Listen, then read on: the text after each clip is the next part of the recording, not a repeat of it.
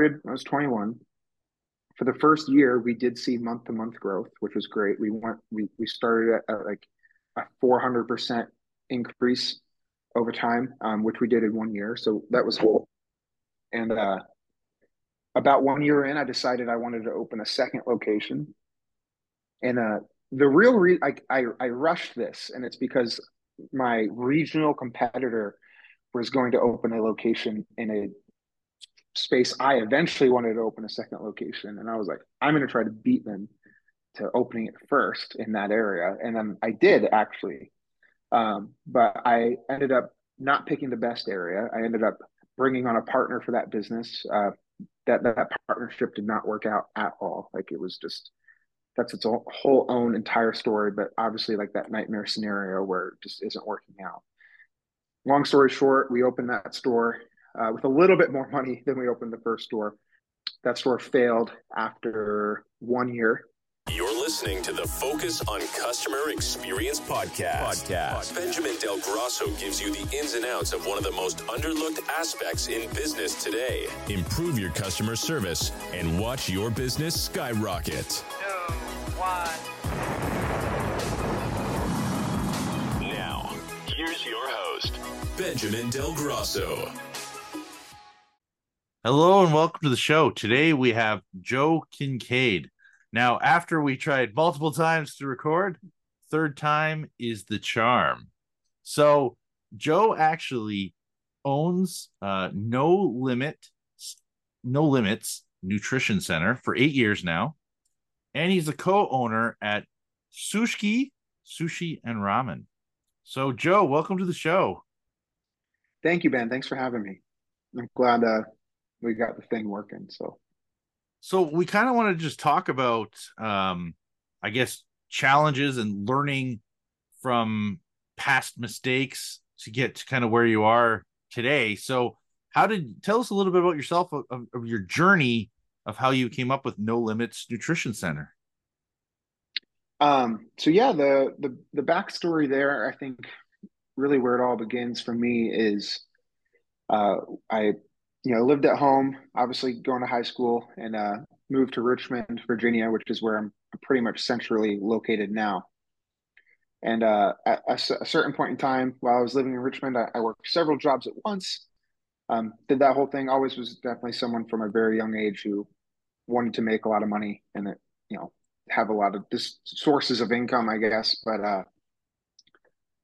one of those jobs was um, I worked at GNC, and uh, I didn't necessarily love every aspect of that job, and I, I thought uh, the city of Richmond that I was living in could really benefit from a locally owned, finely curated supplement store. Um, and uh, at the time, I was only 21, um, but I uh, between the time of having the idea and getting it open, I think it took eight months. So uh, wasn't easy because I you went through all I went through all the things that everyone goes through when they I think first try to start a business. They're just like, oh, I'll just go like get a loan from the bank, and you you quickly realize that's impossible, uh, especially at 21 years old. Like, but you keep trying. Like you don't understand that's not how it works, and uh, you you definitely find out okay that's not going to work, and then eventually we figured it out um, and got it open with a with a, an amount of money that I would never recommend anyone open a business with.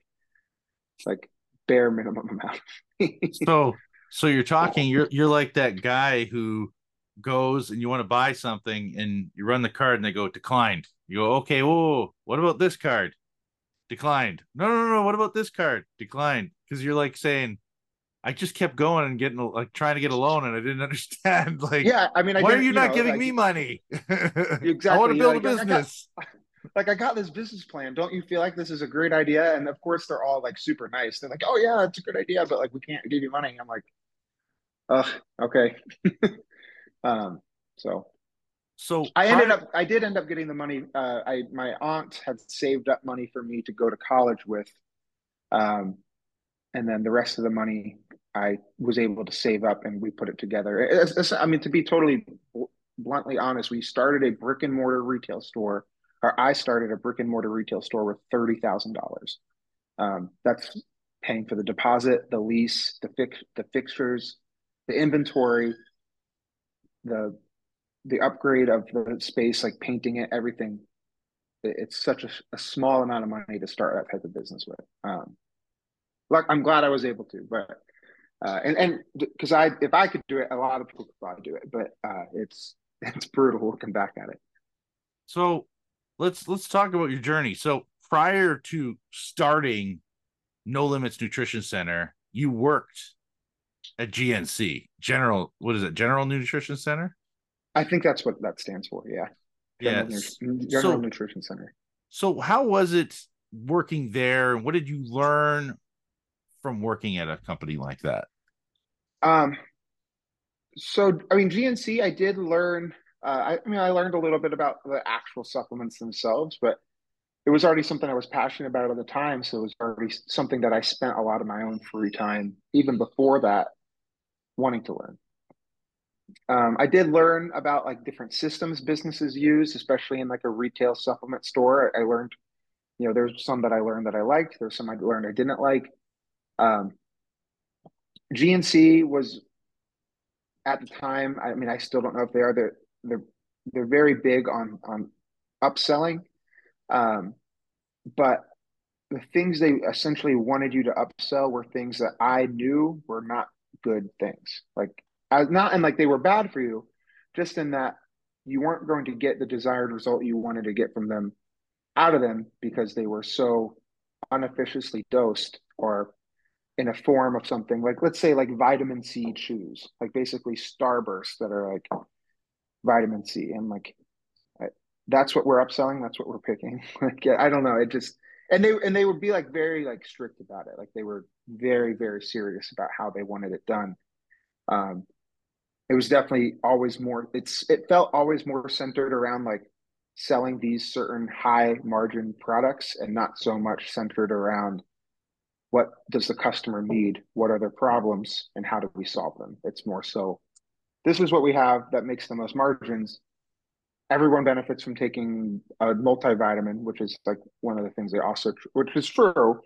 But you know, if someone comes in and they're looking for something for like recovery, I'm not going to recommend them a multivitamin. I'm going to recommend them protein powder or creatine or something that's going to be more straightforward. But they they would always be like, this is what we recommend first, and then you build off of it. Which I understand. I understand upselling. I, I love upselling. It's fun, but there's an I think an ethical way to do it, and I I could never get behind it just because I knew that you know those things weren't going to actually give people the desired results they want, which is why in my six or seven months working there, I I I I, mean I did a good job with my customers that came in, um, but there'd be a lot of people who who I think would never come back, and that that's sort of I think maybe how they dug themselves into a hole.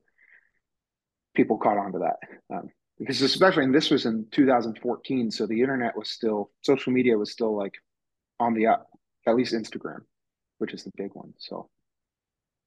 Yeah when you look back at at what's going on i mean this is the problem. I mean i get offered products all the time. Even this morning i'm offered you know a dash camera for you know under hundred dollars cost that's a 4k resolution and i could probably make stupid amount of money on it selling it yeah. to customers. You know what I mean? And be like, oh, I'm lining my pockets with it. But am I actually giving them a good quality product? Am I actually giving them what they need? Or am I just thinking about my own pocketbook?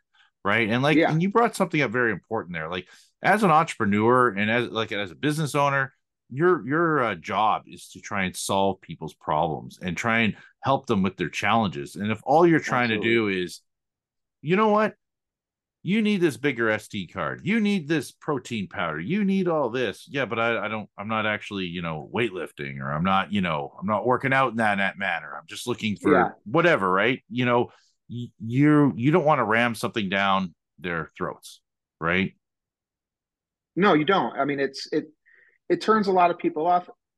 And there's like kind of a fine line. Um, I, I, like to think of like opposing ideas that would both maybe on their own be good things but they oppose each other. So like i don't like to think of like ramming things down people's throats. Like I, that's not that's not a good idea. But let's just say upselling because upselling on its own is a good idea. Um, but there's also a balance there of like not being pushy. So you have to find that that middle ground. Another thing though is like you never, and uh, this is something that I have to teach my staff, and I think this is more so like a cultural society thing. Everyone just assumes that everyone doesn't have a lot of money for some reason. They're like, it's almost like they're gun shy to say the price of something like, oh, it's like eighty dollars, and like, for just because you might think it's expensive doesn't mean that person might be. But if you're like, oh, it's eighty dollars, like, oh, cool, I'll buy it. Like, it, if they understand the value of it, if and that's the whole part is showing them the value of it, being able to simplify it in their terms that they're going to understand to know that they are going to get their desired result. Um, but being able to to kind of not be pushy, but also just I, I teach them like assume everyone who walks in wants to spend all the money in the world. Like they they have a huge budget, they want the best results, so they're going to buy as many supplements as they can. Start there, and then, you know, it's very easy to gauge what they actually want though once you start talking to them, and then you can dial it down. But don't because the opposite is like let's say someone comes in, they do want to buy a lot of supplements. They're really work, wanting to get their their health in order, uh, like investing in a supplement stack is going to emotionally buy them into the, the process of getting to the gym, starting a diet, doing all these things. And they're asking questions and they're wanting answers. And we are just like kind of nervous about continuing to show them things and answer their questions because they're like, wow, they're spending a lot of money. Like they might not have a lot of money. Um, I, I don't know. It's just something I've noticed. It's uh, again, I think it's like a cultural thing to just assume people can't afford stuff. Uh, I actually find that quite insulting. I'd be very insulted if someone assumed I couldn't afford something based off of like my appearance or the demographic of where I was living. Um, you know, oh. I don't think you want to treat your clients like that. I got so I got two things here. So what what a lot of people like to call this is selling out of your own pocket. Mm. So so I actually had a uh, an employee who used to work for me when I when I worked for a different company and you know, people would come in and all he was doing was installing the cheap, cheap, cheap, cheap, cheap stuff all the time. I'm like, man, like people don't want better quality product. Nah, it's not worth the yeah. money. Well, why is it not worth the money? He goes, Well, it's not. So you started realizing, well, dude, you're making decisions on what you're willing to spend and what you're looking for. You're yeah. you're making decisions with customers that way instead of actually finding out what they need and then advising them based off of that. So you should never yes. sell out of your own pocket. You should literally mm-hmm. present these are all the solutions. What challenges are you having? Okay, well, for all your challenges, this is what you want. And like yesterday, yeah. I talked to a customer on the phone for an hour while I was working on a vehicle. And the customer kept saying, I want this, this, this, and that. And I said, listen, have you ever heard the the saying fast, easy, I don't know, was it fast, easy, quick? Fast, easy, cheap, or whatever. Fast, easy, cheap. I can't remember what it is. I think is. it's the, well, the latter, yeah. Yeah. So I said you can't have all three. You can only you typically can only get two. Right? You know, fast and cheap, fast like fast and anyways. I'm pretty sure I'm botching this. But anyway, so I explained it, it, can't be fast and easy and cheap, that's for sure. he wanted it. He wanted a product that was like worth eight hundred dollars, but he wanted it for like three hundred bucks. Yeah. Right. And I said it just doesn't exist. So you need to figure out what is more important to you to fix mm-hmm. in that price point that you can afford. If if this is the most important, that then that's it. So same as when people come into this the supplement, if they go, I want to spend four hundred dollars or whatever, and you're showing them hundred bucks, they might just be happy because hey, it only cost me hundred dollars and I got what I needed. Yes. Right. At the same time, if you charge them, if they want to spend four hundred dollars and you show them six hundred dollars worth, now they have to make a decision on what is more important to them for what they need right now. Yeah, absolutely. I mean, being able to look at that and, and say like it's basically if they have multiple problems and they, they can only solve one, it's like, okay, which problem is holding you back the most from achieving your desired result? That's the problem we need to fix first. Which one is going to, you know, move a, a lever that is going to produce the most like outcome for you? Um, and there are scenarios where people can they can try to move all the levers at once. I, I don't recommend it because then you don't really actually know what's working. Um, but I, I also kind of like to frame it as like if you knew you were going to get if you knew for a fact, like you would, if you if you did all this and you accompanied it with this product or this service, and that you were going to get the result that you wanted, that you dream about, what is that worth to you? And I I do think there's like this emotional buy-in with price too, where I, it's it's it, the more you charge people, I'm not saying gouge them, but like the more they're especially in, in, certain things where the it's whenever the customer has to do something on their end the more they are going to put into it. Like it's like if you give stuff away for free a lot of times like free stuff people don't people don't value it. Like they they won't show up for the call. If they have to pay something to even have a call then like not only they're they're they're invested because their money's in it. And it's like i think a lot of services and products are the same thing. Um and uh it's just customers aren't trained to see it that way though. And it's almost like you have to not like spell it out for them but you know frame it in a certain way where they you can without actually doing it and then they they get it. Um, and that's something i've i've spent a lot of time trying to do between i mean the, the sushi restaurants uh, and that's just more strict. I'm having trouble with that one actually. It's just food you know what i mean? Like it's a well i don't know but but yeah so when you're talking about food, so my in-laws and wife are been in that industry for a very long time, you know, running restaurants and food and it, it is all about the experience. So you can either be it just a trans yeah. you can be a transactional place that just you come in like a McDonald's, you know, here's your coffee and that's kind of it, right? I mean, I go to I don't even really go to Starbucks much much anymore because they just don't really have the same experience they once did, right? And realistically, like when I go to a sushi place, there's a place in town that everybody lines up to go to, and they don't even have a seating area, but everybody lines up. Like you order on a Friday night for pickup, it's over an hour wait just for pickup, right? Wow. Like so, and the reason why is because their quality is good, they're competitive, and they didn't cheap out. And I don't know if you've heard Andy. Andy actually talked about Andy Frisella talked about on one of his podcasts. So there was a sushi place he went to for many years. They loved it, and then what ended up happening is they they came to a crossroads where this sushi place had to make a decision on increasing their rates because food costs went up, or keeping mm, them the same. I, I remember right? this episode. Yeah. Right. And what yeah. do they do? They made a decision to lower the food quality because yeah. they were scared to raise their rates. And what ended up happening? They're losing customers now. Yeah. the product is garbage. Yeah.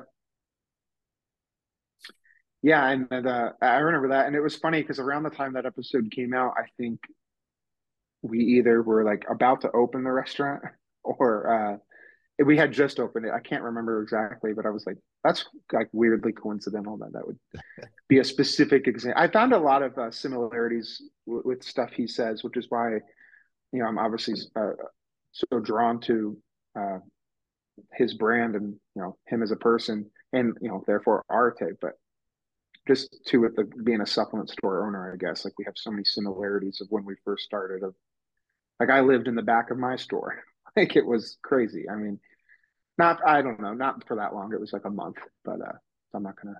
Well, like how how was that? Like, were you sleeping on a bed? Were you sleeping on the I floor? Mean, like, so so the real like I I could kind of give you like the the quick. Um, no, it was a. I had to move everything I had into the back room of that store. I had my little TV in there. I had a a, a bed, um, not like a frame or anything, just a mattress on the floor. Uh, we had some like retail clothing racks already. So like I didn't have a closet, but I just hung up all my shirts in, in the back. Uh, the back room is also like a three bay sink, um, like a hand wash sink. There's our it's our storage shelf. And the, the funniest part about it is that we actually shared the hallway that the back room goes to is also connected to three other businesses.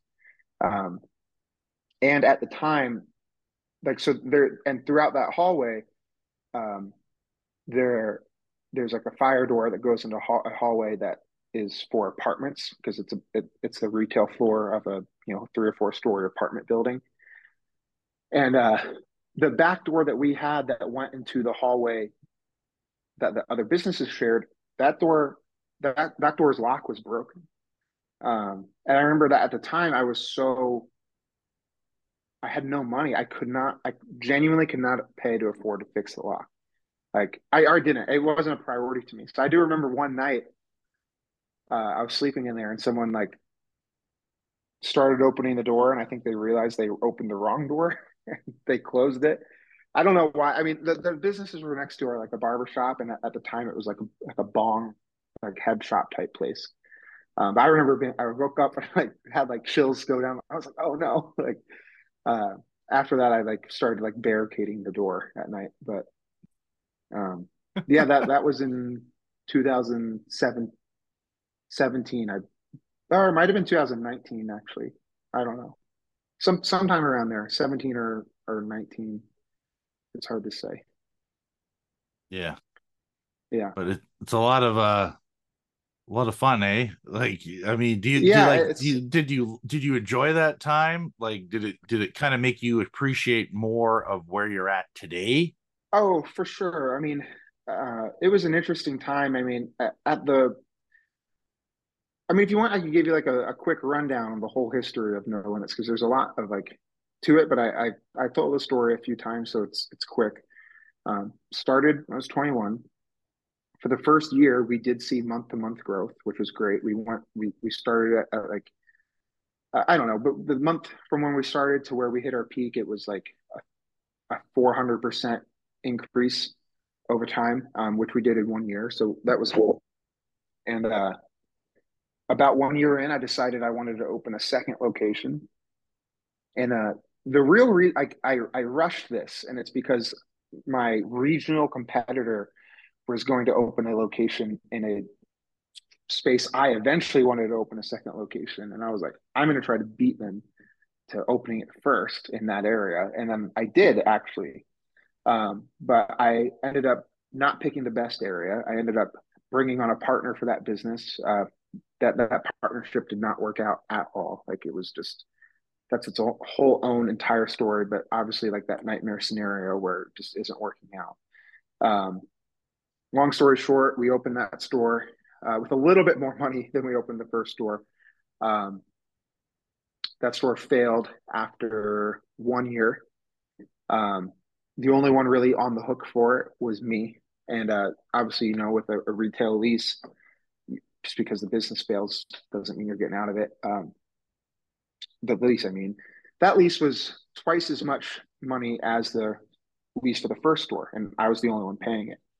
So not only did having that store for a year and the partner I had at the time diminish the value of the brand and the service we offered, and that, that's one of the problems I had. Um, it it obviously drained, so that that hurt us. And then uh, closing that store, it was very expensive to continue paying that rent, and because of that, I could not reorder all the inventory that I was selling. So month after month after month, we were losing like our our value as a store in terms of like actual quantifiable goods we had. And eventually it was to the point where like people were coming in and we were running, we didn't have what they wanted. We couldn't reorder it. I would try to like save face. And be like, oh, it's like, we're going to order it soon. I, I tried doing the best I could. Um, I remember at one point too, and this is another dumb decision. He's like, you know, I took like a cash, one of those cash advance loans and where you have to pay back a certain amount daily. And that's brutal. Uh, so stuck in that for a year. And, uh, I mean, it got to a point where so we we had grown from I, I, think the first month we opened we did like um, six or seven thousand and, and by our peak we did like 26,000 a month. Uh, and then between the peak and our lowest point there was two years where we were stuck at around four four to five k a month. Two whole years like that. And then there was a year b- before that that it wasn't great either. It was obviously on the downtrend and it leveled out at like the worst it could get and month after month, I mean, not even that, like week after week, there there was days where we'd be lucky to see three customers. Um, there's be multiple days in a row we'd see no customers, and this is years into business after it was already so it was like successful to me. Like when I first started the business, I was like, oh, it'd be amazing if we can get to thirty thousand a month. Like I'll be set for life. Like it'd be so cool. Um, and it, it's funny because we've passed that now, but uh, it took eight years. And um, I remember people would come in and they would say, like, are you guys going out of business? And I'd have to be like, no, we, we just sold everything. like, I don't know. I would just tell like, I it would hurt me. Like it was really painful. And, um, it was like that from pretty much the beginning of 2018 to I guess COVID was when it was like between that and then COVID actually uh, helped us um, rebuild. I think it was more so like everybody wanting to refocus on health and we were a health store, so we technically didn't have to close. And I, I only lived five minutes away, so I operated on this really weird like, hey, if you come down to the store, I'm not here, but just call me and I'll come by. I'll be there in five minutes, and I would be.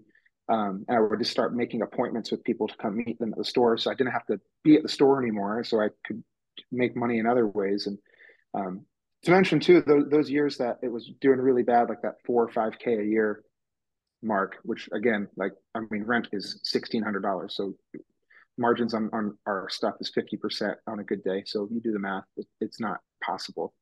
Um, so I had to work another job at nighttime for two whole years at least to just pay the bills and operate at a loss every single month. Um, and do I appreciate that? I, I, definitely do because now I'm 29 and I've been through that, and I'm I I would never in a million years let myself go back there again. And I've learned all like I I I, I can write down what exactly happened, which led to the mistakes that, that led me there, and uh, it's worth a lot of money to me to know. So I try yeah. to tell the story as much as I can now, so I can try to maybe help someone who might be in the same position. So, so are you saying that there's no get rich quick scheme? Because it seems no, like everybody has their for a hundred dollars you could use this and you'll be a millionaire just like me blah blah blah watch my youtube yeah. video roll in my course do this it's all bullshit it, it's, it's all- so I, i'm not sure it's like if you're on social media, man, and it's all the ads I get. Like it's just like person after person after person who it's what are they sell? They're selling you something that like you can't. I, it's insane. And there are some people who probably can do that, like who who are good, like who, who figured it out. But it's it's crazy. I don't know. Yeah, I mean, well, this is why you're in you know the Arete Syndicate because I mean Andy has a story. He lived in the back of his nutrition shop, and yeah. he talks about how when he first opened, people would come in, and he was so proud of his fixtures and displays and how it looked. Yeah. And people would go like, "Hey man, you going out of business?" No, like doesn't know how stores to look. You know, like when he, yeah, when he tells that story, I mean, I never get tired of hearing it again because it's so similar to mine. Like the time horizon that we've been on too, in, in terms of the same business is the same right now. Like the way his scaled up, the way is mine is the way mine's shaping to scale up. I'm not saying I'm anywhere close to where he is, obviously, but that, that's obvious. But it, it, you know, in terms of the time it took him to get from point A to I think point B to where he first imagined where he would be, um, it's taken me the same amount of time, and uh, I've had my own fair share of mistakes, but and uh, another thing too, when you're young, like you, you start making a lot of because there, there was that year or year and a half where we actually were doing pretty good. And you're young, you're really, really, really dumb. Like you make a lot of dumb decisions when you're young, and you have like a little bit of money to spend. You're like, I'm gonna buy all this nice stuff. Like I got, you know, and then you don't realize how how vital it is to keep reinvesting into the business. You just think you got it made, and then reality slaps you across the face, and you lose everything. So that's where that's also what happened, but that's more so my own my that's directly my own fault. it's just so silly. You know, yeah. I look at everything in terms of like I would have extra money in the month and I would I you know, the first year was like, oh, I made an extra four thousand dollars more than I was expecting. Um, well, I need to buy stuff with that to invest. Yeah. And and I'd buy stuff and I look back at it now and I mean, half the stuff was let's see if it works. You know, it, I, I remember like I just remember well because that's the thing. Like, I know so much about running a business. I've been, you know, I've been a salesman, a, a supervisor, a manager, a regional manager, operations, installation, um, whatever. The list keeps going on. I've done every aspect of a business except being an owner. Come in, I'm an owner, and it's like there's no way I could get screwed here. And yeah. I tell you, man, you just get screwed and kicked to the curb, left, right, and center. And I remember going, hey, I made four grand here. I need to find a way to throw money at this or that or whatever and try things. And I did. And then the next month I'd lose three thousand dollars. It's like, you know, if I had the mm-hmm. four grand, I'd at least still be positive cash flow positive a thousand bucks. Yeah. So so you know, now it's like uh you know i still make investments on things because obviously i always want to continuously move forward but what i try and do is i try and make decisions now three years into the business of i just want to put a little bit of money into this let's see if it works. If it does we'll throw more money at it right? Yeah. Yeah. And while while honestly the first year I, I feel like i was a little reckless like i probably could have put myself out of business just by making some of those decisions because but I mean, I didn't get another job like you did, but I definitely the first year I was applying for jobs. The first year of my business, I was literally yeah. going handing resumes. Well, not handing resumes because you had to do it online because of COVID, right? But yeah. li- literally, you know, in interviews, all sorts of stuff, and like people asking me what I want to do. And some of the interviews, I was like, well, I got a business, so you know, you know, I'll probably just do that on the weekends. And then, well, people don't like if you own a business and you're working for them. They don't like that because then it's that weird. means you're yeah. not all in on them. And I didn't think yeah. about that. I just thought, well, I'm being honest. Don't they want an honest person? No, they yeah. don't want an honest person.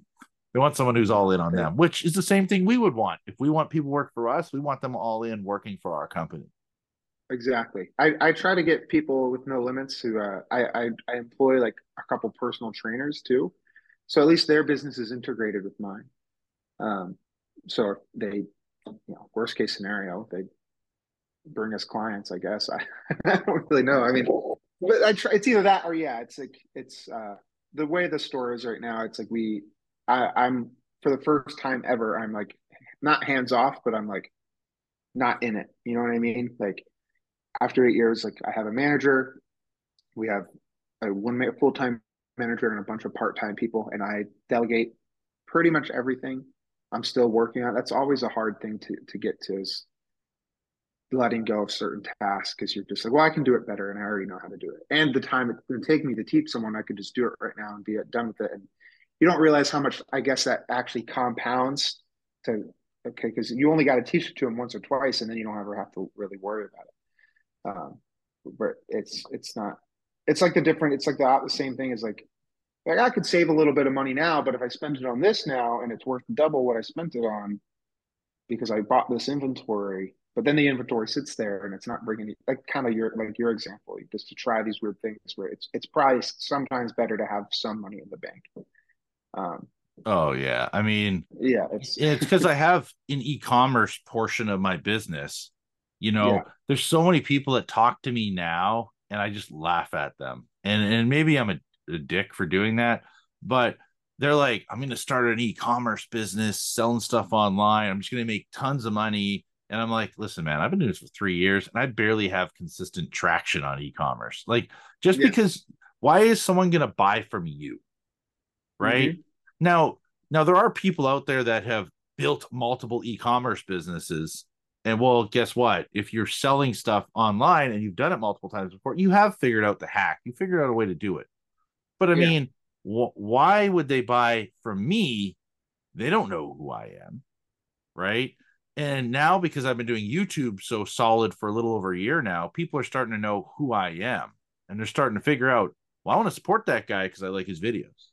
So yes, now I'm starting yes. to see people buying stuff because of my videos. But it's not because I just have a store selling products. No, they don't they don't know who. I am. Yeah. Right. But that's what yeah. people think. They think that like literally, uh, you know what? I'm gonna compete with No Limits Nutrition Center I'm gonna order a bunch of supplements and uh, start an e-commerce website, and I'll be a millionaire in like five years. And then they're like, I can't even sell five hundred dollars worth of stuff a month. Well, that's because no one knows who you are. You have to pay yeah. for marketing. You got to pay for website maintenance. You got, and everything just keeps racking up. You know, yeah. you know, and people think, oh, I'm just gonna build a website. It's ah, oh, it's cheap. And then all the things. You have to host it somewhere. You have to pay for marketing. You have to build yeah. content so people find you. And it, it's just crazy. And then and I, already know that i guarantee i'm speaking to you because you're probably going like shit yeah i thought it'd be easy. Yeah. and it's like boom everything just keeps racking up right? It's, it's funny because uh it's like you would have thought I learned the lesson in the beginning, right? But it's like Danielle, my fiance Danielle, her business is, I, would say, very successful. She's probably one of the most successful business owners I know on a personal level, and it's it's been great to since I we've you know met each other and obviously we're engaged now to help her get that to grow. But you know, going in on this restaurant together, we had that same like fallacy of like, oh, it's going to be great right in the beginning. Like all these people are going to come. We're the only sushi restaurant in the area. This is yeah, it's going to be hard, but like we'll be good. Like we'll be doing this much revenue, this much in bottom line. Like that's to be awesome. And it's like, we, we literally, we, we're even like, know, it's like we are delusional, man. Like not only has that not happened, we have opened and had to keep pouring money into it to keep it open to make it to now, which is now here where we're at in New Hampshire, is where it actually starts to get busy. And obviously, even if it's like your first year, even in a busy place, it's like you got to build some sort of rep- rapport and traction. And uh, we we just started off in the worst possible way. We opened a kind of a weird, dull time.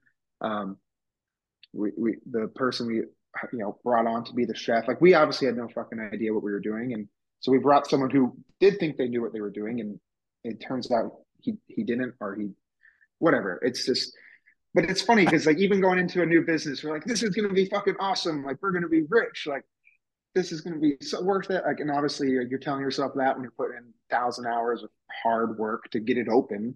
Like that's just the work to get it open, not even to like run it and own it and manage it or whatever after that.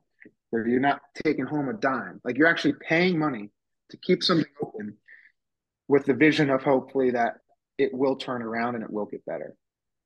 And uh, you know, I, if if I hadn't been through what I was went through in like 2018 and 19, I, this would have like probably killed killed both of us straight up. Like we would have been like, this is the worst. We, what did we do? I do say that all the time. I'm like, I always joke that we could have just bought a boat. Um, you, you and, know, uh, but here's yeah, the thing: like you're talking about, you're talking about a chef and everything, right? And, and I mean, this is I always use this analogy a lot, right? Especially when I'm talking to uh, clients all the time, because I have all this experience, and I say, and, and some people are just like, "Wow, like this is like a very big fran." Like people think I have a big franchise, right? Like they see, yeah. they see, you know, the hats, they see the mm-hmm. shirts. Mm-hmm. My vehicles professionally done, deckled. I have um, professional seat covers. I have protective covers for your vehicle. And like everything is all, you know, very professional corporate look. And I'm one person. Yeah. And people think like, oh, like how many you must have tons of employees. and I even get yeah. emails like from my YouTube videos. People email me like, people must be so proud of working with Ben. Like, and it's like, well, yeah, Ben works with Ben, but you know, it's this whole thing. But anyway, so where, where I'm going with this is I always use the analogy of the plumber. The plumber who comes and changes your toilet out and gets tired of working for Bob, the business owner, and says, Screw this, I'm going to open my own business. This guy does nothing but make money. And then he goes and opens his own business and then realizes, shit, all I know how to do is fit, change a toilet. What do you mean we have to do accounting? What do you mean we have to collect taxes? Yeah. What do you mean we have to like do payroll? Oh yeah. my god. How do people do this? I'm working 18 hours a day. I don't even have time to sleep. My wife's mad at me because I don't ever have time with the kids. And I'm making half the amount of money I did when I worked for somebody. How yeah. do people do it? And they don't because you're building a brand. It's everything's yeah. about building a brand and and it takes forever. Like it does. I, am not paying myself a lot of money right now at all, but no, that's yeah. because I'm building a brand. yeah. And you can easily relate because that's what you had to do with No Limits Nutrition. You were building your brand, you had setbacks, you you expanded and it didn't work out. And sometimes it does work out. It didn't work out, but you learned a lot probably from that expansion. Oh, it'll work out next time. So no worries. Exactly. Next time is soon for us. So I'm not. It's a thing. It's like it. It, it all happens for a reason. Like if if you can, and Ed says this, like if you can take your, uh, what did he say? He says, um, what's that? And that you know that video I'm talking about where he he talks about like his house and all this the stone was everywhere, and they're like, "Don't worry, we're going to take this stone, we're going to build you this house with it." And it's like one of those video, like very first videos. Um, you know, re- repurposing your mess basically. Like it's like this is a this is terrible, and like you repurpose it to serve you in a positive way, and that's that's how I've seen all this stuff. Like you know, I, I'm to the point now where almost anything could happen. Like, and terrible things still do happen all the time. Um, horrible things that I think would send most people over the edge. And I'm just, I, you know, I, it rolls off my back. I'm like, okay, like cool. What, what's next? So we just had something like that happen this week, and it's and it's tough. I'm not saying it's not easy, but I've learned to manage it much better. Um, whereas before, it would like I mean, it was like killing me before. It would keep you up at night. Like stomach is in knots. You can't sleep, can't eat and not only because you can't afford to eat, like you physically are just like, or if you are eating, it's like the worst shit ever because you're you're like coping eating. Um, you know, chips, like chips, chips. Yeah, chips. Know, like I'm crap. gonna get like spent every dollar I have as spending as much as I can at Taco Bell. Or we have this this place in Richmond called Cookout, where I don't know if you've ever been heard of it, but it's uh, very it's very good. it's fast food, but it's really really I love cookout to be honest. But I would eat that. It was super bad, so you get really unhealthy. It's just a cycle of horribleness, and yeah, you got to break it somehow. But um, yeah, man, it's been a it's been a journey, and like I, I'll say to uh, like something that's really helped us kind of get out of it too is the more we focus on just providing the most value to our customers, um, the the better it gets. I mean, that's that's the biggest part of that that customer equation to me is you know people always say you have you you can get customers you can increase their frequency and you can increase their average order value. And i'm like that's all cool. And i agree with all of that but what's the best way to actually do that and i think it kind of to come back to what you said about your videos you're providing value with these videos you're and, and not only like you are getting a val they're getting value and you are getting their attention. So when they need something and they give, you know, you, if they give Ben all this attention and, you know, they're going to buy from you, like you said. And the more you do this, the more that'll happen. And the more people make content for social media.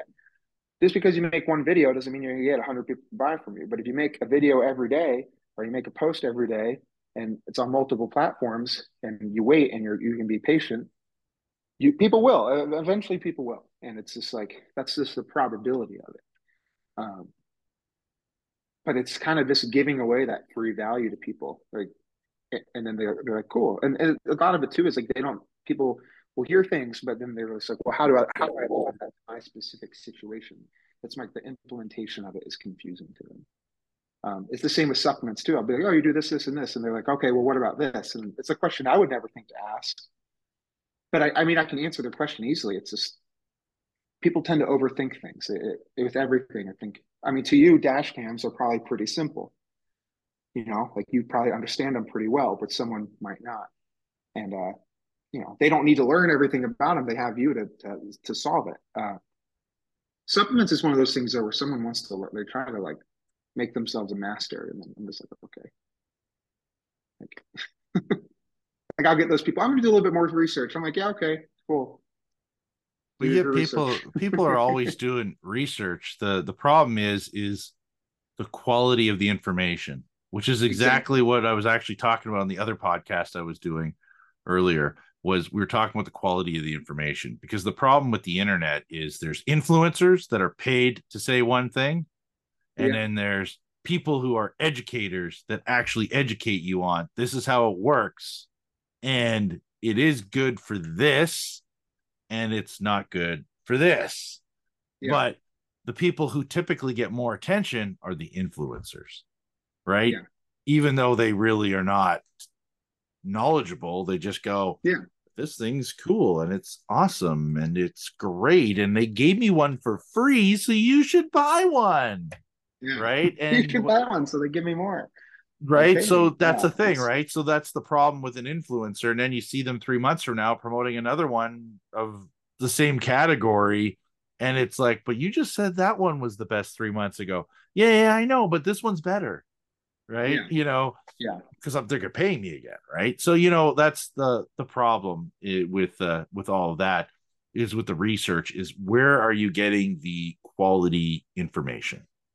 hmm No, absolutely. That's that's that's it. That's literally it. I mean, I can't explain it better than that. I, I agree. Because that's the, that's the confusing part. It's like, cool. So what you're telling me your time, like you'd rather spend your time doing all this research and having to combat different things, and when when you have someone who's been curating the research for eight years and combing through it and or three or however long, and you know, I can just tell you the answer right now, like the real one. Like I didn't get here by, you know, doing something that's not real. That's that's why companies pop up and disappear all the time. They, like you said, it's they whatever's the cheapest, whatever's going to get them the most money, and then this day and age, that's not going to work. There's only so many people you can market to and uh, essentially trick into buying your product before everybody realizes it's not what it is, and you either got to repackage it, which that does happen, or you go out of business. You don't stay in business for three years or eight years or 10 years or 100 years by by making that the core of the business. It's not, it doesn't work. And research is like the same way. I, I totally agree. That's a really good point. I'm going to start telling that to people, customers, when I say that. So, do you how how do people connect with you if they're looking to get a hold of you, Joe? Um, through Instagram's good, email's good. Um, Instagram, my name's uh, it's Joe Limits RVA on there, so a little bit of a twist with no limits. Um, and if you type in No Limits Nutrition on Instagram, we're there. We have a website, nolimitsnutritioncenter.com. Um, Sushki has a website, sushkinorthconway.com. Um, and then my email is on my Instagram profile. But pretty much like that. Yeah. Yeah. Well, you know, thanks for coming on today. Do you have any final words of wisdom for people, for our listeners? Um, I, I do actually. There's a quick one. I, I think uh, to, to touch back on, on something I said earlier is people tend to overcomplicate things. Like, don't overcomplicate it. Like, just think about like if you do X amount of things over time, what you want to do will eventually happen. Now, if you stop doing it and you are convincing yourself that you are doing it, that's that's where people fall into trouble too, and that's where I fell into trouble too forever ago. It's more so like I'm gonna do it, so you feel good about it, and then you never end up doing it. And because you're telling yourself you will, it, it's like that. I, I just focus on it, do it, do it every day. Don't complicate it. Adjust things when it's necessary, and track every possible thing you can. And that's that's the thing that's definitely helped me the most over the past couple years. And um, as I go and you know go off into the future, it's going to be my primary focus is keeping things as simple as possible and steady as possible and as trackable as possible. That's how you do it. Yeah. Well, thanks for coming on. I appreciate the time. Yeah, Ben. Thanks for having me, man. I wish we had more time, but I, we are both busy. I know that. I know that's true. Thanks.